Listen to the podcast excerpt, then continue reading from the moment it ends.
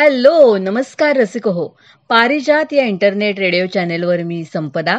आणि मी धनंजय. आजच्या या एक्केचाळीसाव्या एपिसोडमध्ये आपल्या सर्वांचं मनपूर्वक स्वागत करतो. श्रोते हो खरंच खूप धाकधूक वाटत होती की आज या गुरुवारी तुम्हाला भेटता येतंय की नाही? कारण आम्ही नेहमी कार्यक्रमाच्या शेवटी तुम्हाला आश्वासन देतो की पुन्हा भेटूया नव्या कोऱ्या फ्रेश कार्यक्रमासह म्हणून. पण हा नवीन फ्रेश कार्यक्रम आपल्याला देता येईल की नाही अशीच शंका आहे. गेले दोन दिवस निर्माण झाली होती. कारण परिस्थितीच तशी होती की लाइट नाही नेटचा प्रॉब्लेम होता. आणखीन बाहेर पडणंही मुश्किल झालं होतं कारण वारा पाऊस तुफान सगळीकडे चालू होता. त्यामुळे थोडं प्रोग्राम कसा बनवणार हा प्रश्न वाटत होता. आणि या सगळ्याला कारण होतं ते म्हणजे? तोकते हे चक्रीवादळ. आपल्यापैकी काही जणांनी या चक्रीवादळाचा तडाखा किती बसला याचा अनुभवही घेतला असेल. गोवा सिंधुदुर्ग रत्नागिरी रायगड इथे तडाखा देऊन हे वादळ मुंबई आणि त्यानंतर पुढे गुजरातकडे रवाना झालं. मुंबई आणि गुजरातमध्ये देखील त्याने खूप हाहाकार माजवला. मला वाटतं की निसर्ग चक्रीवादळानंतर आलेली ही दुसरी आपत्ती आहे. हो म्हणजे गेल्या वर्षी कोरोना पण होता आणि त्यावेळी ते वादळ झालं. यावर्षी पण देखील कोरोना आहे आणि हे पुन्हा वादळ आलं. दोन हजार एकवीस साल म्हणजे एक एक आपत्ती घेऊन येणारच साल आहे असं म्हणायला हवं खरं तर. पण श्रोते हो या सगळ्या आपत्तींना आपण तोंड देत देत आता त्यातून मार्गक्रमण करत आहोत. कारण खूप ठिकाणी आपण बघतोय की झाडामाडांची हानी झालेली आहे. आता आपल्या बाबतीत धनंजय सांगायचं झालं तर आपल्याही आंब्यांचं नुकसान झालंय किंवा आपल्या माडांचं केळींचं. तर तसंच बाकीच्या आपल्या का- श्रोत्यांपैकी काही जणांना सुद्धा असं नुकसान सोसावं लागलं असणार. आहे हो. विशेषतः गोवा आणि सिंधुदुर्गमध्ये आंबा सीझन त्यांचा म्हणजे देवगड हापूस जो आंबा म्हटला जातो त्याचा सीझन तसा यावेळी आटोक्यात आला होता. पण रत्नागिरी हापूसचा सीझन देखील रत्नागिरी पुरता विचारात केला तर तसा कमी झाला होता. जसं आपण रत्नागिरीपासून उत्तरेच्या दिशेला जातो तसा तसा आंब्याचा सीझन हा लांबत जातो. म्हणजे त्यांच्याकडे हा आता पंधरा वीस मे नंतर त्यांचा आंबा काढायला होतो. मग आता खूप शेतकऱ्यांचा आंबा अजूनही झाडावर होता. आणि या वादळामुळे तो आंबा पडून गेला आणि त्यांचं खूप नुकसान झालेलं आहे. आणि आपल्या इकडे सुद्धा कसं ना म्हणजे खूप वारा होता. त्यामुळे जे काही आंबे काढायला मागून ठेवलेले होते की नंतर काढू वगैरे अशा दृष्टीनं तर ते. पडून गेले. आता जे माड होते ते अक्षरशः आडवे झाले. हो. त्यामुळे वाऱ्याचा फोर्सच एवढा होता की ते नाही सहन करू शकले. त्याचबरोबर केळी तर इतक्या नाजूक असतात केळीची झाडं. तर ती मोडून पडली. म्हणजे असं खूप जणांच्या इथे असं सगळं दृश्य आपल्याला बघायला मिळतंय सध्या. त्यामुळे खूप वाईट वाटतंय. पण धनंजय कधी कधी असं घडलं ना की मनात येतं की आपल्याला इतकं वाईट वाटतंय. पण हे आपण म्हणतो ना की झाडांना सुद्धा कळतं. तर म्हणजे आता तू माडाचं उदाहरण घेतलंस तर बघ ना माड कसा ताठ उभा असतो म्हणजे असा एक मानी किंवा असा अभिमान असलेला हो. असं एक झाड नेहमी वाटतं म्हणूनच आपण त्याला कल्पवृक्ष म्हणतो म्हणजे सगळ्या त्याच्या भागांचा उपयोग होतो वगैरे ते आहेच. पण एक अशी ठाम भूमिका घेतलेला आहे असा मानी अभिमानी असं मला ते झाड नेहमी वाटतं. खरंय संपदा तू म्हणतेस ते. आपल्याकडे कोकणात माडाच्या बाबतीत एक म्हण आहे. की माड कधी स्वतःवर अपयश घेत नाही? माड स्वतःवर कधी अपयश घेत नाही अपयश म्हणजे अपयशचा अर्थ हा ब- अच्छा. बोलीभाषेतला शब्द आहे म्हणजे हम्म. अपयश म्हणजे काय हा. तर माडाखाली कधीही कुठच्याही माणसाला सहसा डोक्यात नारळ पडून हो. किंवा डोक्यात झाऊळ पडून हम्म. त्या माणसाचा कधी मृत्यू झालाय किंवा काही त्याला गंभीर दुखापत झाले असं फार कमी वेळा ऐकू येतं हम्म, हम्म. खरं आहे अ, सहसा असं नाही आपल्याला ऐकू येत आता बघ ना आता तुझ्या मामांच्या घरी हो माड पडला पण तो माड त्यांच्या शेडवर पडून त्या शेड खाली त्यांच्या दोन गाड्या असून तो माड एवढ्या उंचावरून अर्ध्यावर मोडून पडला. पण तरी जराही त्यांच्या शेडला पण नुकसान झालं नाही आणि गाड्यांना पण नुकसान झालं नाही. बरोबर. गेल्या वेळेला आपल्या इथे पण नाही का? आपल्या माडांच्या झावळा हलवून हलवून त्या ह्या झाल्या होत्या. झावळा झाल्या त्याबरोबर. पेंदी म्हणजे ज्याला आपण नारळ लागतात. ते घडतो. हे लूज झाले होते. पिळवटले होते सगळे. आणि नेमके श्रोते हो आमचे काका म्हणजे धनंजयचे बाबा तिथे झाडाखाली गेले होते काहीतरी गड्यांना तिथे सूचना देत होते. आणखीन नशिबाचा भाग एवढाच की काही अंतरावरच ते उभे होते आणि ती पेंदी वरनं पडली ती त्यांच्या हातावर पडली. त्यामुळे लगेच त्या डॉक्टरांकडे नेऊन हातावर उपचार झाले आणखीन एकदम ते आता फिट आहेत. पण कधी कधी मनात हेच येतं. की अंतर म्हटलं तर हात आणि डोकं ह्याच्यामध्ये फक्त फुटाचं अंतर होतं. आणि एवढ्या उंचीवरून चाळीस एक फुटावरून उंचावरून पडलेले ते नारळ. म्हणजे ते जर त्यातला एखादा नारळ डोक्याला लागला असता तर ते केवढ्याला पडलं असतं. पण हे जे म्हटलं जातं की माड स्वतःवर कधी अपयश घेत नाही. आणि हेच बाबांनी बोलून दाखवलं त्यांना हो. जेव्हा इजा झाल्यानंतर त्यांना खूप दुःख झालं त्यावेळी सहन करावं लागलं पण. त्यानंतर त्यातून ते मनात हीच भावना आली की आपल्याला माडां जास्त त्रास होऊ दिला नाही. वाचवलं आपल्याला. हम्म. मला वाटतं अशीच एक कविता धनंजय तुझ्या वाचनामध्ये आली हो प्रशांत जोशी अंबरनाथ यांची ही कविता आहे. तर ती आपण आपल्या श्रोत्यांना वाचून दाखवूया. नक्कीच.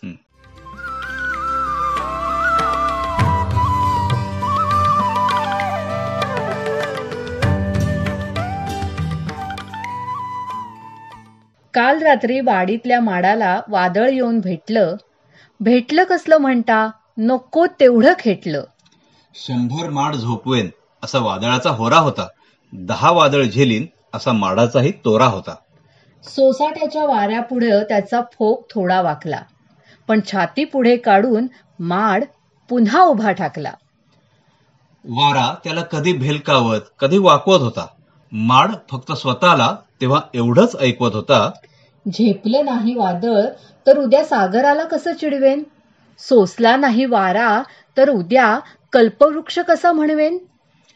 उद्ध्वस्ततेच्या खुणा ठेवून वादळ जेव्हा शमलं होतं तेव्हा जेती झुंज देऊन माड पुरतं दमलं होतं. वादळ झेलून वाडीतला माड आज टेचात उभा आहे आभाळ कवेत घेण्याचा त्याचा पुढचा मनसुबा आहे. वादळ सोसल्याशिवाय मोठेपण मिळत नाही.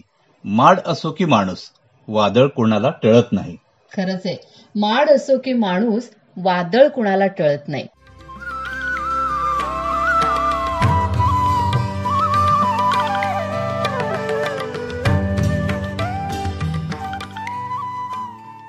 प्रशांत जोशी अंबरनाथचे यांची ही कविता होती. खरंच आहे ना धनंजय की या वादळामध्ये झाडामाडांचं नुकसान झालंच आपण सुद्धा खूप संकटांना तोंड दिलं म्हणजे. दिवसात कारण लाइट जाणं हे आपल्यासाठी मोठं संकटच आहे हो. पूर्ण तीन दिवस आपल्याकडे लाइट नव्हते. हो श्रोते हो आमच्याकडे पूर्ण तीन दिवस लाइट नव्हते. आणि त्यामुळे तुम्हाला माहितीच आहे सगळ्यांना की जरा जरी लाइट गेला तरी आपला जीव कासावीस होतो. म्हणजे फॅन लावता येत नाही. आणखीन आम्हाला तर मुळी म्हणजे मग मिक्सर लावता येत नाहीये. ते फ्रीज चा गारवा संपलेला असतो. इकडे वॉशिंग मशीन लावता येत नाहीये. आणि इतकी सगळं हतबल अक्षरशः झालो. आणि तेव्हा वीज म्हणजे काय तिची किंमत आहे हे अक्षरशः लक्षात आलं. आणि जेव्हा काय होतं माहितीये की जेव्हा पाच मिनिटासाठी जरी लाइट जातो ना किंवा कधी अनेकदा काय होतं बघ वारा सुटला की. लोकांची एक म्हणायची मानसिकता असते. वारा सुटला ना आता बघा लाइट वाले लाइट बंद करतील असं म्हणतात. आणि खरोखर त्याप्रमाणे लाइट बंद होतो वारा सुटला की लाइट बंद होतो त्यानंतर लोक काय करतात की फोन लावायला जातात. आपण ऑफिसला फोन लावून विचारून बघूया. मग फोन लावतात तो फोन एंगेज लागतो. मग ते काय म्हणतात आता ह्याने फोन बाजूला काढून ठेवलेला असेल. सारखेच फोन येतात म्हणून बाजूला काढून ठेवलं असेल. आता या मागचं खरी त्याची तिथली सिच्युएशन काय असते हे ज्या माणसाला माहिती आहे ज्या माणसाने ते अनुभवलेलं आहे त्यालाच त्यातलं खरं त्याच्या मागचं काय आहे कळू शकेल नक्कीच जेव्हा वारा सुटतो त्यावेळी लाइट का बंद होतो. तर तो आपोआप बंद होत नाही ज्या क्षणी वारा सुटतो त्या क्षणी काळजीने आपला लाइट बंद केला जातो. याचं कारण कुठे जर वायर चुकून पडली तुटली आणि ती जिवंत वायर म्हणजे ज्याच्यातून वीज प्रवाह वाहतोय अशी. वायर जर कोणा माणसाच्या अंगावर पडली कोणाच्या वाहनावर पडली. कोणाच्या जाण्या येण्याच्या रस्त्यावर पडली आणि त्यातून जर कोणी माणूस चालत गेला तर मग खूप मोठा धोका त्यातून उत्पन्न होऊ शकतो आणि अशा या जीविताची काळजी घेऊनच ते जे खातं आहे ते खातं हे लाइट हा बंद करत असतं आणि ते वादळ थोडं शमल्यानंतर वारा थोडा शांत झाल्यानंतर ते लोक खात्री करतात की कुठेही काही असं वा- वा- वायर पडलेली नाही काही नुकसान झालेलं नाही. आणि त्यानंतर मग वीज प्रवाह पुनर्वत चालू केला जातो. खरंच म्हणजे खूप कौतुक वाटतं या लोकांचं. म्हणजे आता सुद्धा आपण काळोखात होतो आपल्यालाही वाटत होतं कधी लाइट सुरू होतोय. आणखीन श्रोते हो म्हणून सुरुवातीला आम्ही जे म्हटलं की तुमची आमची भेट आता होते की नाही असं वाटत होतं. कारण हेच सगळे प्रॉब्लेम्स होते. पण अगदी रात्री सुद्धा म्हणजे अहोरात्र मेहनत घेऊन या लाईटमन जे आहेत त्यांनी काम केलं. आणखीन वीज पुरवठा जो काही खंडित झाला होता तर ते सगळं पूर्वपदावर आणलं. आणि जे जनजीवन विस्कळीत झालं होतं ते सुरळीत होऊ शकलं. म्हणूनच त्यांना जनमित्र असं म्हटलं जातं. जे लाइट दुरुस्त करणारे असतात त्यांना. आणि मगाशी जे मी फोनचं सांगितलं. फोन एंगेज का राहतो? तर जसा आपण फोन करत असतो तसे शेकडो लोक त्यावेळी त्या ऑफिसला फोन करत असतात. आणि त्यामुळे तो फोन सतत ते लोक एंगेजच असतो याचं कारण ते लोक बोलतच असतात. तुमचा फोन ठेवला की तिसऱ्याचा त्याचा फोन ठेवला की तिसऱ्याचा. असं प्रत्येकाच्या फोनला ते शांतपणे तेवढ्याच शांतपणे उत्तर देत असतात. की तुमच्या भागातला वीज पुरवठा आता खंडित झालेला आहे. थोड्या वेळात आमचे कर्मचारी तिथे गेलेले आहेत. ते दुरुस्त करण्याच्या प्रयत्नात आहेत. हे सगळे ती माहिती सांगत असतात. आणि त्यामुळे तो फोन आपल्याला एंगेज लागत असतो. थोडा आपण त्यांच्या भूमिकेतून देखील करायला पाहिजे. करायला पाहिजे. आणि आता तू म्हणालास की म्हणूनच त्यांना जनमित्र म्हणतात. तर मला वाटतंय की या जनमित्रांचं कौतुक करणारीच एक अतिशय सुंदर अशी कविता आहे देवगडच्या प्रमोद जोशी यांची. तर ती आपण आता आपल्या श्रोत्यांशी शेअर करूया.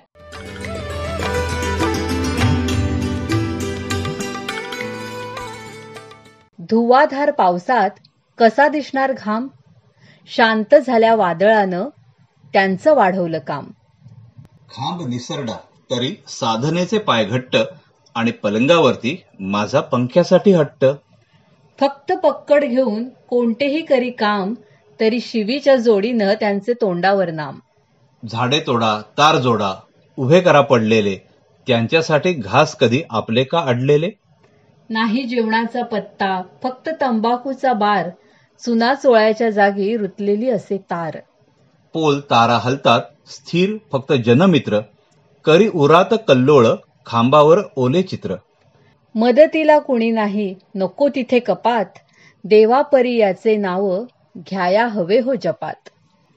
फक्त सुखात असता यांची नाही आठवण वीज गेल्यावर यांचे कळत असे मोठेपण तर देवगडच्या प्रमोद जोशी यांची ही कविता आपण ऐकलीत.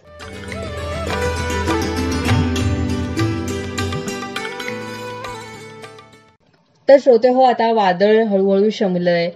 जनजीवन सुरळीत व्हायला लागलंय. वीज पुरवठा जो खंडित झाला होता तो चालू झालाय. आणि सगळं असं जरी असलं तरी पावसाच्या हलक्या हलक्या सरी मात्र अजून सुरू आहेत. तर मला वाटतंय की या पावसाचंच एक गाणं आता आपण श्रोत्यांना ऐकूया. काय धनंजय? नक्कीच. गोव्याच्या मुग्धा गावकर यांनी गायलेलं हे गीत आता आपण ऐकूया.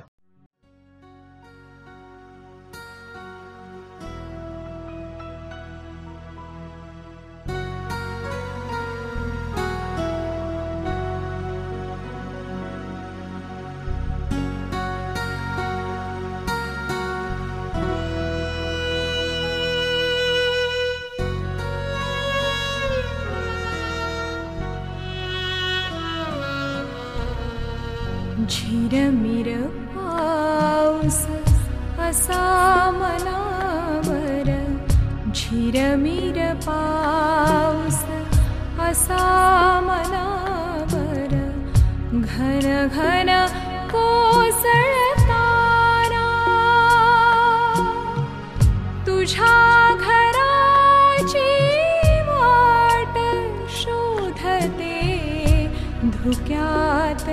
विरघळताना झिरमिर पाऊस असा मनावर झिरमिर पाऊस असा मनावर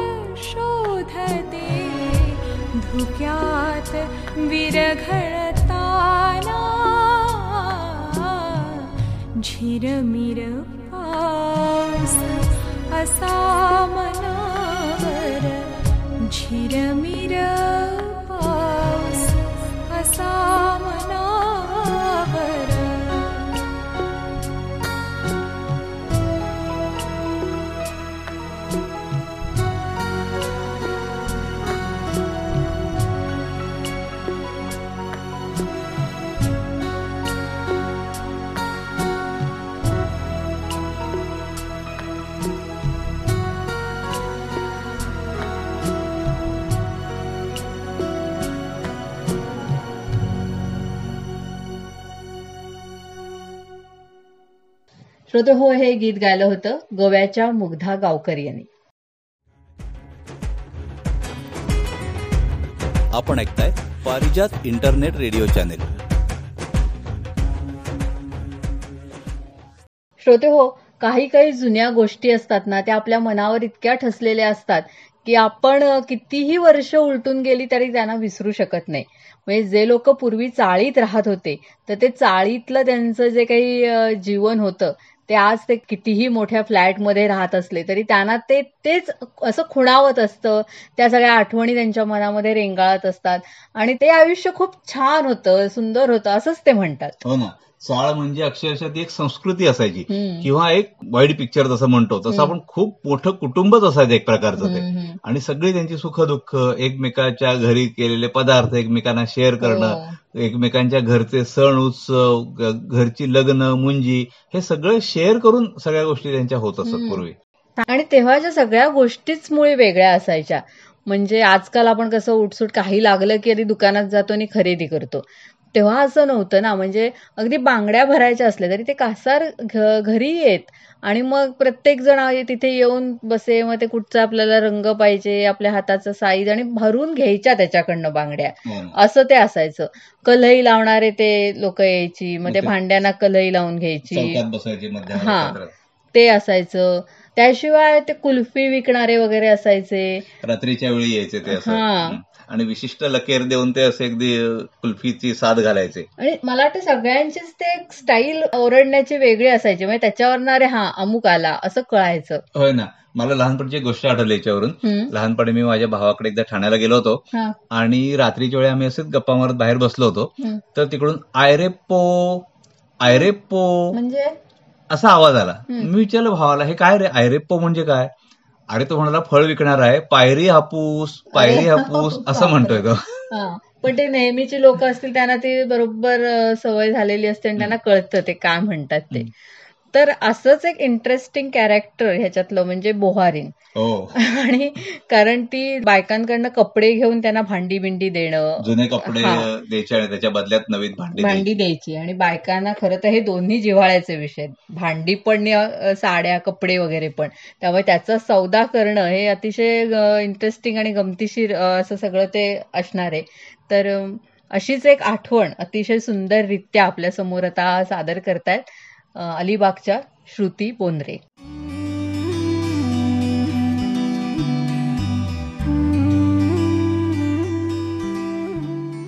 ऐंशीच्या दशकातली गिरगावातल्या चाळीतली रखरखती दुपार.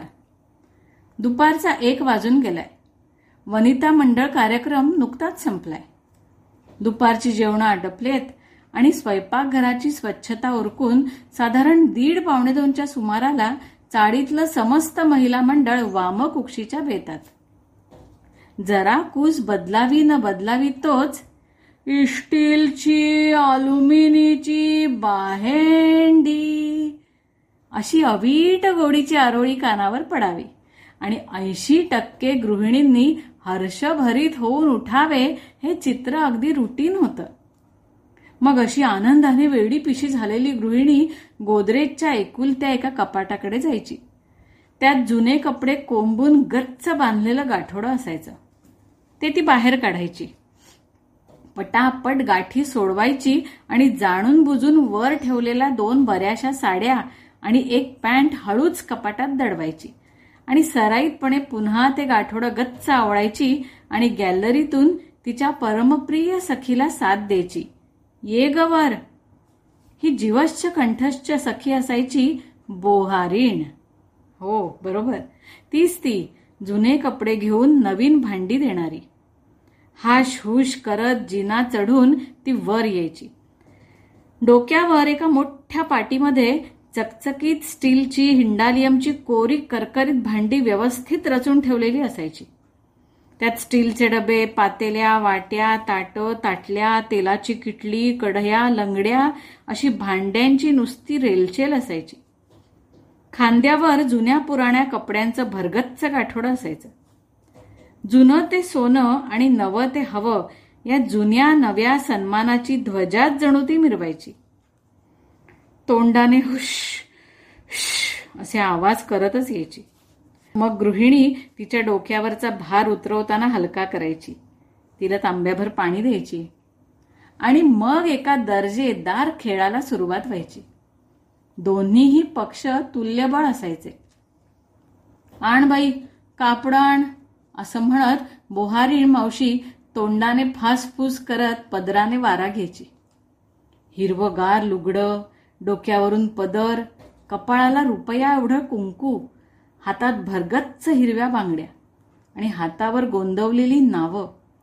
शेवंता मैना रखमा साधारण अशीच नावं असायची.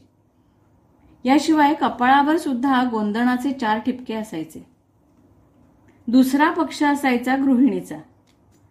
टाकूनच दिलेल्या कपड्यांचं बोचकं समोर ठेवलेलं असलं तरी हिचा जीव मात्र त्या कपड्यात गुंतलेला असायचा. मैदानात कुठला खेळाडू आधी पाठवायचा ओपनिंग बॅट्समन म्हणून हो. याचा विचार ती बोहारणीशी बोलता बोलताच करायची. आणि फाटलेला कॉटनचा एखादा ड्रेस किंवा शर्ट मैदानात उतरायचे. बोहारणीची तुच्छतापूर्वक नजर त्या कपड्याला पहिल्याच बॉलवर आऊट करायची. कपड्याचा फाटका भाग बघत ती पुटपुटायची काय ताई असलं राधाकृष्ण देताय? कापडं नका देऊ अशी. चांगली नाहीत ही टाकून द्या. मग परत मनाला मुरड घालत गृहिणी दोन चार बरेसे कपडे तिच्या पुढ्यात टाकायची. त्यावर कसनुसा हसत बोहारीण मावशी पाटीतून एखादी डाव कालथा छोटीशी ताटली काढायची आणि हम्म घ्या एवढ्यावरच एवढंच येतंय बघ. गृहिणी हिरमुसायची. मावशी हीच वेळ साधून गुगली टाकायची. बोल बाई टाईम नाही. शेजारच्या चाळीत बी जायचंय. एखादी चांगली साडी टाक की नाही तर साहेबांची शर्ट नाही तर पॅन्ट असं काहीतरी दे. ही चिरगुटं घेऊन करू काय? चांगला डब्बा कढई घेऊन टाक बघ. गृहिणीच्या गृहिणी या मधाच्या बोटाने गोंधळायची. पॅवेलियन मधला अजून एक दमदार खेळाडू हो मैदानावर उतरायचा. बहुधा साहेबांची शर्ट आणि पॅन्ट असायची ती. मग स्कोअर थोडा वाढायचा. मावशी छोटंसं पातेलं ताट असं पुढ्यात ठेवायची. पण गृहिणीच्या मनात मात्र दोन भक्कम कानांची पांढरी स्वच्छ कढईच असायची. ती आता निक्षून सांगायची इतके कपडे दिले तुझं बाई समाधानच नाही. मला ती कढई देऊन टाक चल. चल चल दे लवकर आणि जुनं हे सगळं भांडार घेऊन जा. बोहारीण मात्र गृहिणीचं मानसशास्त्र कोळून प्यायलेली असायची. आ बाबा एवढी मोठी कढई आण या या चिंध्यांवर. नाही जमत. असं म्हणून ती उगाच गाठोडा आवरायला घ्यायची. ताई अगं एक साडी तरी टाक ना. एक पॅन्ट दे आणि घे कढई. यावर लटक्या रागात गृहिणी एक वाक्य म्हणायचीच म्हणायची. वा वा आता काही दुकानातली नवीन कोरी साडी आणून देऊ की काय? बरीच की. आता मॅच अगदी उत्कंठावर्धक वळणावर पोचलेली असायची. कढईत अडकलेला गृहिणीचा जीव आणि अजून एक साडी आणि एक पॅन्ट सर करण्याचं बोहारीण मावशींचं ध्येय. यावर कपाटातली दडवलेली साडी लटक्या रागाने बाहेर काढत गृहिणी म्हणणारच पॅन्ट नको हा साडीच घेई आणि दे बाई आता ती कढई. बोहारीण मावशी पण हुशार. साडी आणि पॅन्ट यापैकी एकच काहीतरी मिळणार हे तिला अगदी पक्क ठाऊक असायचं. मग हां दे आता. एकतर एक साडी. घेई कढई विन विन सिच्युएशनमध्ये मॅच संपायची. घरातली अडचण बाहेर गेली आणि घसघशीत कढई मिळाली म्हणून गृहिणी खुश. आणि दोन साड्या दोन पॅन्ट शर्ट ड्रेस असा सगळा हिशेब मांडत बोहारीण मावशी सुद्धा खुश. किती छान यंत्रणा होती ना ही. जुन्याची योग्य प्रकारे विल्हेवाट लावायची तेव्हाच नव्याला घरात प्रवेश द्यायचा. दोन्ही पार्ट्यांपैकी कुणीही ऑफेन्सिव्ह किंवा डिफेन्सिव्ह मोडमध्ये नसायचं. गरज दोन्ही पार्ट्यांना आहे हे मान्य होतं. त्यामुळे तुझं नको माझं नको या पद्धतीने सुवर्ण मध्य काढण्याचं कसब दोन्हीकडे असायचं. आता काळ बदललाय. तसा बोहारीण मावशींचा दर्जा सुद्धा बदलला. पूर्वीची स्टीलची अल्युमिनीची बाहेंडी घेऊन फिरणारी मावशी आता पिलास्टिकची भांडी घेऊन फिरताना दिसते. तीही अगदी क्वचितच. आता कपाट कपड्यांनी भांड्यांनी ऊर फुटेस तोवर खचाखच भरली आहेत घरात. अहो घरात माणसं कमी आणि वस्तूंचाच जास्त करून वापर. ऑनलाईन खरेदी धडाक्यात सुरू आहे. जुने कपडे कचऱ्यात टाकणारी अनेक कुटुंब आहेत. आणि बोहारणीला घरी बोलावणं म्हणजे सो कॉल्ड स्टेटसला धक्काच की. उपर और एक सच असं की तुम्ही ढीक तयार असाल हो या बोहारणीला बोलवायला. पण ती कुठे आहे? कारण तिचं नाकारले पण तिनेही स्वीकारलंय. आता इस्टीलची अल्युमिनीची बाहेंडी ही साध या ऐंशीच्या दशकात बालपण घालवलेल्या पिढीने मनातच जपायची फक्त.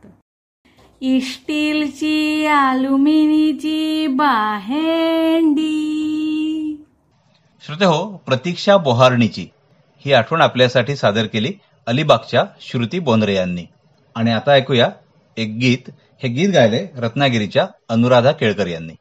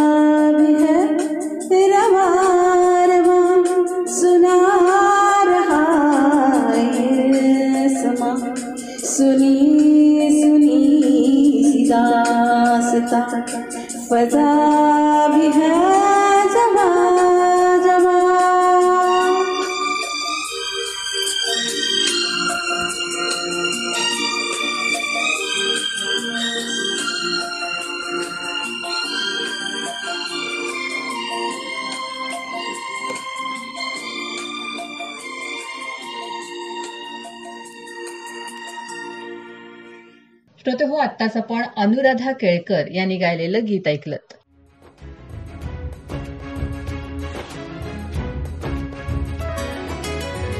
पारिजात रेडिओ आपलं इंटरनेट रेडिओ चॅनल.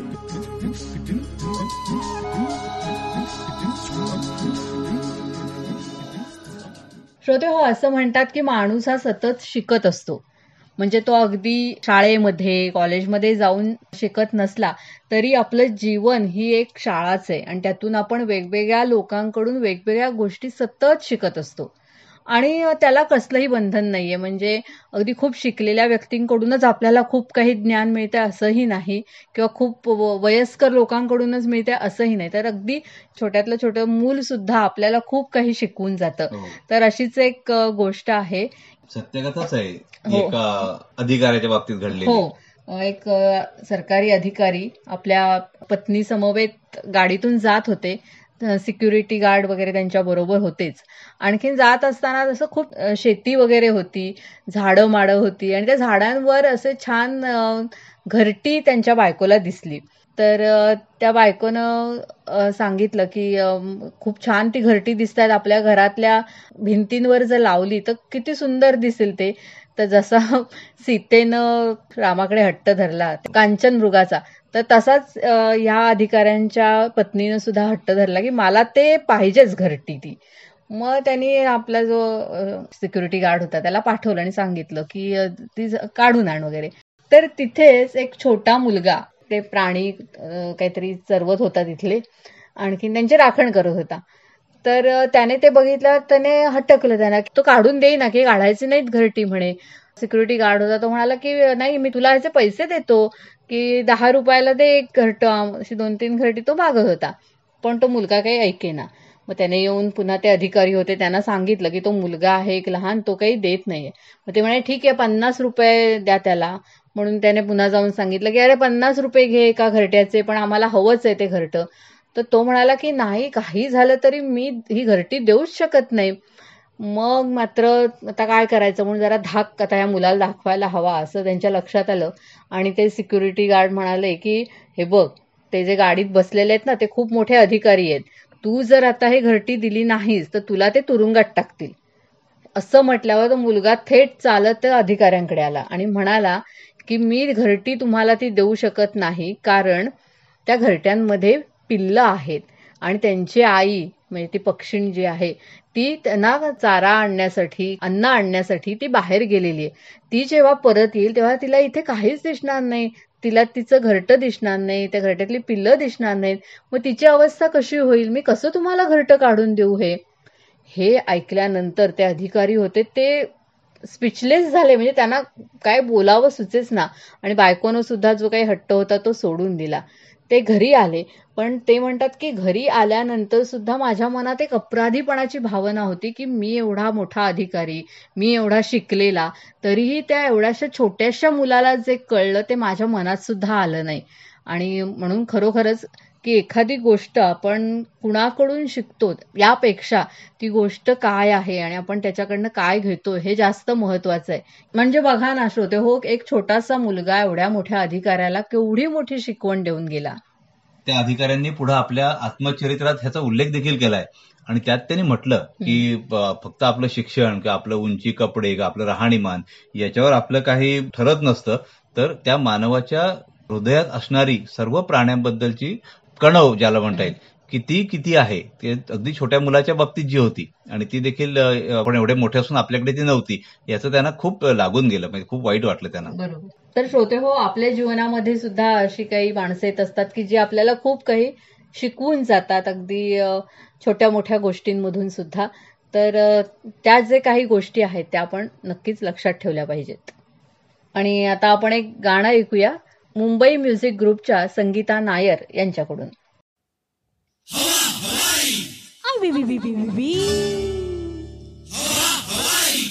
Ay,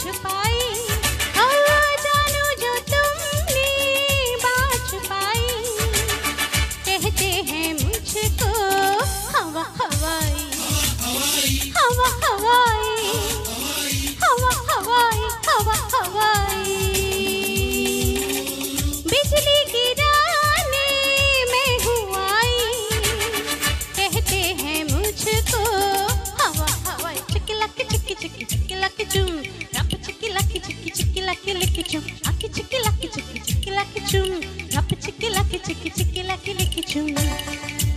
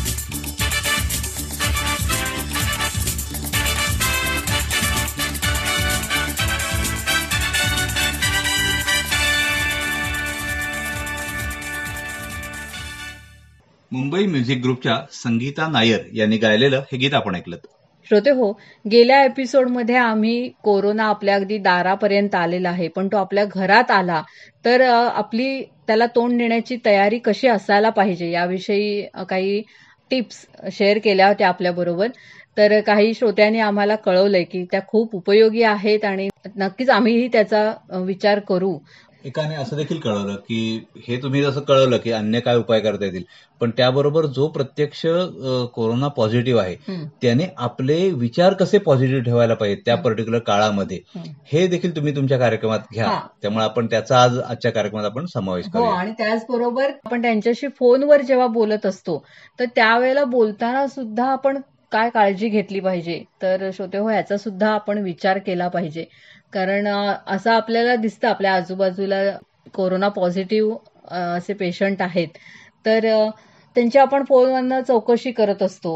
काही जण जरी रिपोर्ट पॉझिटिव्ह आला असला तरी आपल्या या रोगाला पॉझिटिव्हली तोंड द्यायला सुद्धा तयार असतात. पण काही जण अगदीच हताश झालेली असतात. आणखीन आता आपण यातनं बाहेर पडू की नाही अशा निराशेत ते असतात. तर अशा वेळेला आपण त्यांना एक सकारात्मक विचार द्यायला पाहिजे किंवा मनोधैर्य आहे ते वाढवण्याचं आपण काम नक्कीच केलं पाहिजे. या आत्ताच्या कोरोना काळात डॉक्टरनी केलेली ऑब्झर्वेशन अशी की ज्या पेशंटकडे सकारात्मकता आहे. म्हणजे जो ह्या आजाराकडे पॉझिटिव्हली बघतोय की हो ठीक आहे मला आजार झालाय पण ह्याच्यातनं मी शंभर टक्के बाहेर पडणार आहे आणि मला ह्याच्यातून काहीही होणार नाही. ही ज्यांच्याकडे मानसिकता होती ना ते ह्याच्यातनं कितीही दुर्धर म्हणजे पुढची स्टेज जरी झाली तरी त्यातनं ते लोक बाहेर पडले. म्हणजे भले त्यांना ऑक्सिजन बाहेरून द्यायला लागला व्हेंटिलेटर लावायला लागला काही इंजेक्शन द्यायला लागली आणि तरी देखील ह्या सगळ्यातून ते निभावून बाहेर पडले. पण काही काही लोकांची थोडी जरी ऑक्सिजन लेवल कमी झाली. असे लोक देखील सिरियस झाले आणि गेलेले पण आपण काही लोक पाहिले. हो हो. काही जण आपण बघतो की हॉस्पिटलमध्ये ऍडमिट असतात तर काही होम आयसोलेशन म्हणजे घरच्या घरीच राहिलेले असतात. तर त्यांना फार काही त्रास होत असतो असं नाही. सिमटम्स सुद्धा कमी असतात. पण त्यांना एका खोलीत वेगळं राहावं लागतं. आणि मग एकटंच असलं की आपल्या मनामध्ये कदाचित असे काहीतरी मग विचार येत राहतात. आता काय होतंय? हा वाढतोय की काय? आणि मग असं निगेटिव्ह थिंकिंग जरा सुरू होतं. तर मी एक उदाहरण मुद्दाम इथे देईन की माझ्याही एका मैत्रिणीला कोरोना झाला. ती सुद्धा एकटीच तिच्या घरी राहत होती. कारण ती पॉझिटिव्ह आल्यामुळे तिचा नवरा आणि मुलगी दुसरीकडे राहायला गेली. पण तिनं इतकं पॉझिटिव्हली तिकडे बघितलं की खूप धावपळीचं तिचं आयुष्य होतं आणि मला एवढा शांत वेळ कधीच मिळाला नव्हता. ती छान कविता करायची. तर ह्या माझ्या कविताकडे मला कधी बघायला एवढा शांतपणे वेळ मिळालाच नव्हता. असा तिने पॉझिटिव्हली विचार केला आणि तिने आपलं युट्यूब चॅनेल सुरू केलं. त्याच्यावर तिने आपल्या कविता छानपैकी वाचून वगैरे शेअर केल्या. आणखीन तिचं जे काही तिच्या मनात होतं की लिखाण करावं पण ते होत नव्हतं असा सगळा वेळ त्याच्यात घालवला. म्हणजे ती म्हणाली की मी एकटी आहे माझ्या बरोबर इथे कोणी नाहीये मला कोरोना झालाय. हे विचार सुद्धा मी मनामध्ये आणले नाहीत. तर मला आज देवानं दिलेली ही संधी आहे या दृष्टीनं मी तिकडे बघितलं. आणखीन माझं जे राहिलं होतं मला वेळ नाही म्हणून माझी जी आवड ती मी या काळामध्ये पूर्ण केली. म्हणजे जर अशी परिस्थिती असेल की तुम्हाला फार त्रास होत नाहीये तर तुम्ही असाही विचार करून या कोरोनाकडे बघू शकता आणि याच्यामध्ये जे लोक आस्तिक आहेत. त्यांच्यासाठी अजून एक चांगली गोष्ट अशी. की त्यांच्याकडे खूप मोठा खजिना आहे तो म्हणजे नामस्मरणाचा हो की त्यांच्या आवडत्या देवाचं नामस्मरण हे जर ते अखंडपणे करीत राहिले तर त्यातून ती शक्ती त्यांच्यासाठी आपोआप कार्य करायला लागते आणि हे मी माझ्या मित्राच्या आलेल्या उदाहरण सांगू शकतो. माझ्या मित्राला कोरोना झाला तो सरकारी इस्पितळामध्ये दाखल होता. आणि तो म्हणाला की माझ्या डोळ्यासमोर असे पटापट शेजारच्या हो. बेरवडचे लोक जायचे. म्हणजे डॉक्टर यायचे सांगायचे हा सिरियस आहे आणि अक्षरशः नंतर कळायचं की तो माणूस गेलाय गेला. हा म्हणायचा की मला ते दिसतंय की माझ्या डोळ्यासमोर हे लोक जात आहेत पण ते डॉक्टर पण ह्याला धीर द्यायचे की तू बाळा अजिबात धीर सोडू नकोस. तुला काही होणार नाही आम्ही जरूर तुला ह्यातून बाहेर काढू. आणि हा खूप मोठ्या पुढच्या स्टेजला गेला असून सुद्धा त्यातून बाहेर पडला. हा केवळ त्याच्या सद्गुरूंवर असलेल्या ठाम विश्वासामुळे. आणि त्याची भावना अशीच होती की हे डॉक्टर म्हणजे माझे सद्गुरूच आहेत तेच माझ्यावर उपचार करतायत. आणि त्यामुळे तो चांगला स्वतःहूनही रिस्पॉन्स द्यायला लागला जी काही ट्रीटमेंट होती त्याला. त्या डॉक्टरांचाही खरोखर आभार की त्यांनी प्रत्येक वेळी त्याला विश्वास दिला की तू ह्याच्यावर मात करणार आहेस. आणखीन त्याची सकारात्मकता वाढवण्यासाठी त्यांचाही नक्कीच त्यामध्ये हातभार आहे. आणि त्यांनी त्या काळात केलेलं नामस्मरण जाणतेपणी अजाणतेपणी त्या आजाराच्या कदाचित तो त्या म्हणण्याच्या कदाचित तेवढ्या कंडिशनमध्ये नसेल देखील पण. त्याच्याकडून जे काही तोडकं मोडकं झालं असेल ते त्याने केलं आणि आपल्यासारख्या अन्य त्याच्या श्रद्धावान मित्रांनी त्याच्यासाठी केलेलं नामस्मरण. याचा देखील त्याला जरूर फायदा झाला. आणि आज त्याच्यातून तो पूर्णपणे बाहेर पडला पण हे बरे होऊन जेव्हा घरी येतात तेव्हा सुद्धा काही जण अगदी सोशल डिस्टन्सिंग पाळून वगैरे त्यांना आता शेजारचे वगैरे लोक जात असतील भेटायला. मग असं जेव्हा भेटायला जातात किंवा फोनवरून जेव्हा त्यांच्याशी बोलतात त्यावेळेला सुद्धा खबरदारी घ्यायला पाहिजे की कदाचित असं असू शकतं की तुमच्याच आजूबाजूचं कोणी व्यक्ती या रोगामुळे गेलेली असू शकते मृत झालेली असू शकते. मग अशा वेळेला आपण त्याची चौकशी करतोय तुझी तब्येत कशी आहे काय किंवा तू काळजी घे इथपर्यंत ठीक आहे. पण त्याला ह्या माहित्या पुरवणं की अमुक गेली व्यक्ती तमुक गेली कळलं का? अमुक पण हॉस्पिटलमध्ये ऍडमिट झालाय तो सिरियस आहे. की तो पुन्हा बरा झालेला जो पेशंट आहे तो सुद्धा पुन्हा जरा हलू शकतो पिथरू शकतो. हा. त्यामुळे जे त्याची चौकशी करणारे लोक आहेत म्हणजे तुम्ही प्रत्यक्ष किंवा फोनवरनं करत असाल किंवा मेसेज करत असाल तर तेव्हाही ही काळजी घ्यायला हवी की हा. या नाही त्याच्यापर्यंत या गोष्टी पोचवायच्याच नाहीयेत. तू चांगला झालायस तू अजून बरा हो तू अजून चांगला होऊ शकतोस. हा सकारात्मक विचार ठेवूनच या लोकांशी आपण बोललं पाहिजे. तर श्रोते हो आपण सगळ्यांनीच या गोष्टी लक्षात ठेवूया. आणि असं जर कोण वागताना आपल्याला आढळलं तर आपण त्यांनाही हे सांगितलं पाहिजे की असं तुम्ही करू नका. आणि अशा या गोष्टींनीच आपण या कोरोनावर सगळ्यांनी मिळून नक्कीच मात करू शकतो.